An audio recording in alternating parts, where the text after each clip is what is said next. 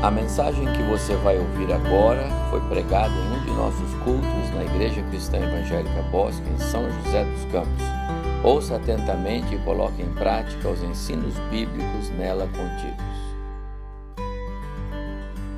Amo o Senhor, porque Ele ouve a minha voz e as minhas súplicas, disse o salmista, porque inclinou para mim os seus ouvidos. É expressão de gratidão, né? Achava-me prostrado e ele me salvou. Reconhecimento. E então a pergunta: Que darei ao Senhor por todos os seus benefícios para comigo? O que você tem oferecido ao Senhor? Eu vou fazer uma leve é, recapitulação de domingo passado que é que nós temos dado ao Senhor por tudo que Ele é e por tudo que Ele faz? Quantos, quantas vezes Deus foi bom para você no ano que passou, 2018? Quantas vezes você viu assim, ó, ah, ficou por um fio, mas o Senhor valeu. Quantas vezes né, você está indo assim, o camarada com o carro não vê você e você desvia dele puxa, por um pouquinho, causava, né? Esse é o fio, muitas vezes. Quantas vezes em situações adversas na sua caminhada, na sua jornada, né, Deus valeu. Quando você olha esse mundo em decadência e caos, quando você olha muitas vezes famílias sofrendo com as mais variadas é, circunstâncias que levam a sofrimento, e você sabe identificar quantas são as situações que afetam uma família. E Deus tem nos abençoado, e Deus tem nos livrado, e Deus tem nos poupado. A pergunta é: que temos respondido ao Senhor?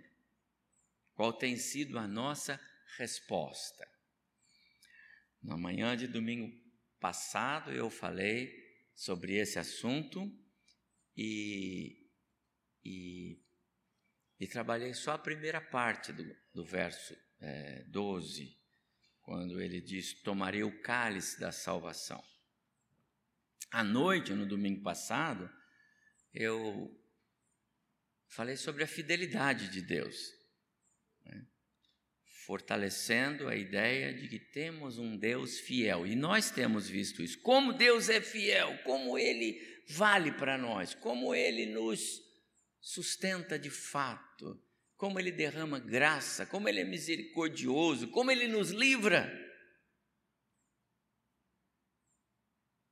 Eu quero retomar agora pela manhã que trouxe nas mãos você, irmão, para oferecer ao Senhor. E à noite, eu quero pensar na sequência do tema, agora mostrando o outro lado.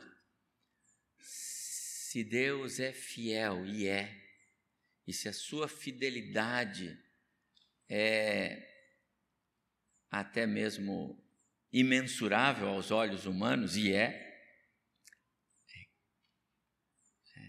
o que nós temos respondido ao Senhor, ou como podemos responder ao Senhor.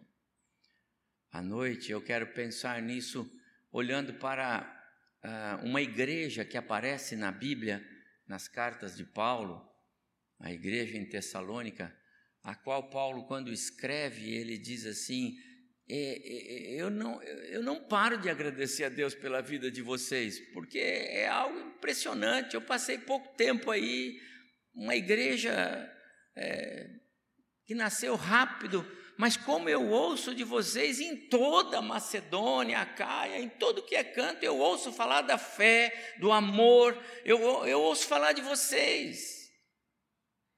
Eu ouço falar da firmeza de vocês, da espiritualidade de vocês. As pessoas por aí, nessa região aí, conhecem vocês como sendo uma igreja fiel. A pergunta é: as pessoas aí fora, quando falam sobre nós como igreja, falam de nós como uma igreja fiel. Claro que temos defeitos, claro que temos, não é? As nossas falhas, mas somos uma igreja fiel ao Senhor. As pessoas nos conhecem. De qual igreja você é? Ah, lá da Igreja Cristã Evangélica Bosque. O fulano é lá da igreja cristã. Ih, coitado daquela igreja. Ou não, a fulana é de lá. Joia, aquela igreja é boa. Como o mundo que o rodeia conhece a sua igreja através de você. Então, à noite eu quero pensar nisso. Mas será uma sequência do que eu quero falar nesta manhã. Porque, meus amados irmãos, se nós não somos verdadeiros adoradores, nós precisamos trabalhar a nossa vida pessoal com Deus. Nós corremos um sério risco de entristecermos profundamente o nosso Deus e trazemos problemas uns aos outros. Então, o salmista, depois de olhar para é, si mesmo, para a sua história, para tudo que o Senhor havia lhe dado, como ele mesmo diz, ele diz então: Que darei? E ele diz a primeira resposta dele, e nós já vimos a primeira resposta dele, foi: é, Tomarei o cálice da salvação. Essa foi a primeira resposta dele. E eu falei um pouco sobre isso no domingo passado, meus irmãos se lembram, a ideia de é, é, de oferta pessoal com valor, oferta pessoal com abnegação, oferta pessoal com renúncia, oferta pessoal com sacrifício, o eu.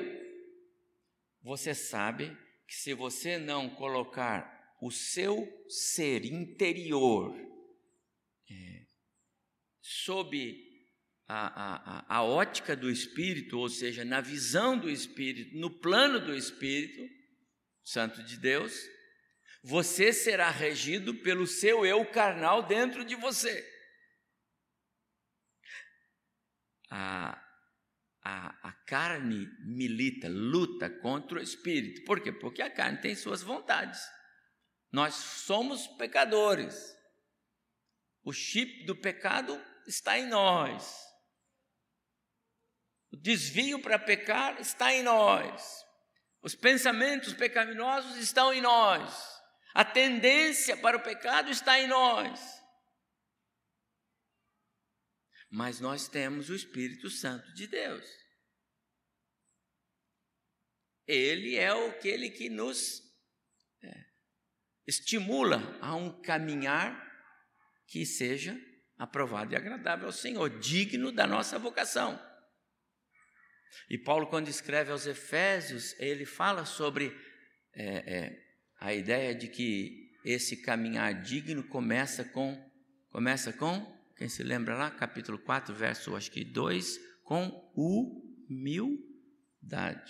Se eu não tiver humildade para entender que eu preciso do Senhor, eu já tropecei. E muitas vezes nós achamos que não precisamos. Com toda humildade e mansidão, com atitude de arrependimento diante do pecado, renúncia e volta para o Senhor. A ideia de tomar o cálice da salvação, a primeira parte do verso, faz lembrar o que o próprio Jesus disse: Pai, passa de mim este cálice. Havia um, um sacrifício, havia um, um, um aspecto de renúncia da parte dele, havia uma luta interior. Por isso, Paulo, quando escreveu aos Romanos, no capítulo 12, eu vou também evocar este verso, ele diz: Rogo-vos, pois, pelas misericórdias de Deus, que apresenteis os vossos corpos. Você consegue sacrificar as suas vontades carnais para ser agradável ao Senhor, ou a sua carne predomina. Apresentar o corpo como sacrifício vivo, santo, é estar por inteiro na presença do Senhor. Essa é a ideia. Adoradores em espírito e em verdade, eles estão o tempo todo na presença do Senhor. Essa é a ideia. Mas hoje eu vou para a segunda parte do verso, quando o salmista então diz: é, Invocarei, invocarei, a segunda linha do verso, e invocarei o nome do Senhor. O que é invocar? Chamar. Poxa, olha lá o meu, de novo, ali, ó. Dicionário. Invocar é chamar, pedir, buscar. Interessante. Ah, invocar, é, o, o, salmista não diz assim: é, tomarei o cálice da salvação e, é, e vou fazer algumas coisas para agradar o meu Deus. É, ele não está colocando ah, em segundo plano o serviço do crente ao Senhor. Mas nada substitui, para sermos verdadeiros adoradores, nada substitui em nós a ideia de realmente crermos que invocar, que chamar, que esperar, que crer, que buscar o Senhor, chamando pelo seu nome, é tudo o que Ele quer. Os pais que são pais de primeira viagem, né? E depois, quando já é segunda, terceira, quarta viagem, tem mais. Mas os pais de primeira viagem ficam na expectativa dos filhinhos poderem dizer: Papai, não é isso? Você lembra disso? Eu lembro. E os netinhos? Vovô, vovó, não é? Quantas vezes o nosso Deus tem sido chamado por nós? mas chamado não para tampar buracos, não como uma aquelas famosas caixinhas que a gente abria quando havia um esfolão, corre lá, pega o pronto socorro. Não, chamado no dia a dia, em toda hora. Deus, eu eu clamo pelo Senhor. Deus, eu quero agradecer ao Senhor. Deus, eu preciso tanto do Senhor agora. Meu pai, quantas vezes você chamou Deus de meu Pai celestial? Invocar o nome do Senhor, meus amados irmãos, nós precisamos nos reeducar a clamar pelo Senhor. O nosso trabalho ao Senhor não tem tanto valor, não embora seja valoroso, mas não tem tanto valor quanto Deus ver em nós, antes de trabalhadores braçais, filhos que tenham prazer em chamá-lo. Pai, me ajuda. Pai, não me deixe errar na decisão a tomar. Pai, me perdoa, Senhor. Amados irmãos, não é para pedir uma vez, eu já pedi perdão. Não é assim, não. Fala com Deus. Ah, a prática devocional do perdão tem um poder terapêutico enorme, tanto quanto você dá, quanto você é, é, é, pede. Invocar o nome do Senhor. Não simplesmente o fazer coisas, mas simplesmente invocar Alguém pode ler para mim, por favor, bem alto? Você leia aí. Carta de Paulo aos Romanos, capítulo 10, verso 13. Olha o que é invocar o nome do Senhor, olha o resultado.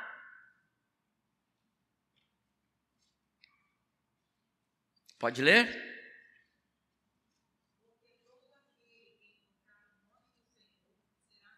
O que é que causa, qual o resultado, qual o benefício quando alguém invoca o nome do Senhor, como disse a leitura bíblica, Kátia? Salvação. Gente, como isso é importante. Você está vendo?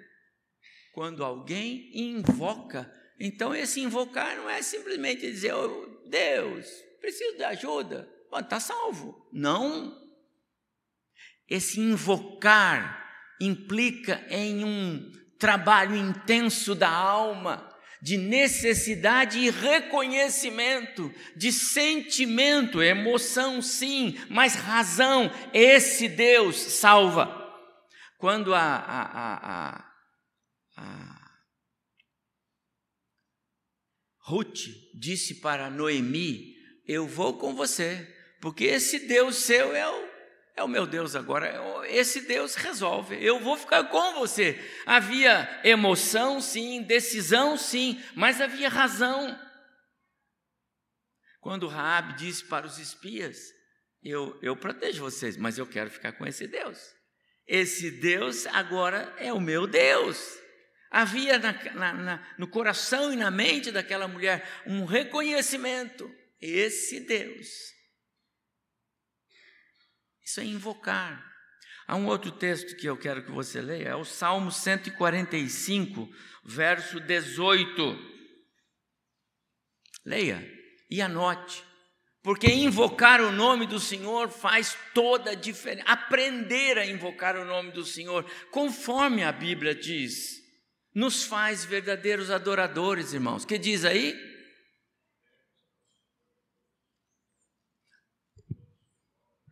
Por favor, Edmilson, lê de novo.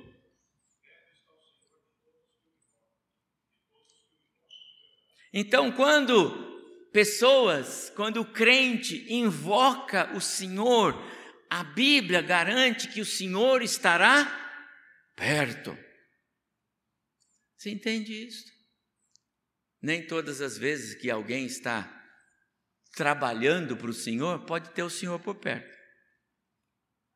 Alguém que está trabalhando para o Senhor, quando deveria estar cultuando o Senhor, não sei se o Senhor está perto dele ou não, não sei.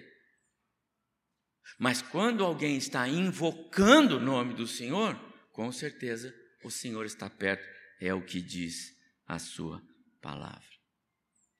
E eu encerro só lembrando você a, a palavra do próprio Deus, quando Salomão termina o templo e ele diz assim: se o meu povo, que se chama pelo meu nome, e resumindo tudo que ele diz lá, né?